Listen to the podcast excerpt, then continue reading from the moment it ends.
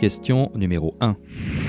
À l'intérieur de la maison des arbres et des oiseaux, vous trouverez la coupe transversale de deux arbres de l'arboretum, tombés lors de la tempête du 26 décembre 1999. Quel était l'âge du plus vieux? 80 ans? 100 ans? ou 120 ans?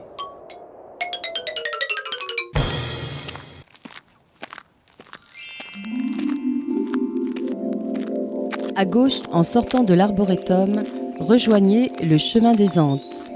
Prenez de nouveau à gauche et 150 mètres plus loin, vous trouverez l'entrée du sentier de la pièce, nom d'un lieu dit signifiant une pièce de terre, que vous emprunterez jusqu'à la rue d'Estiendorf.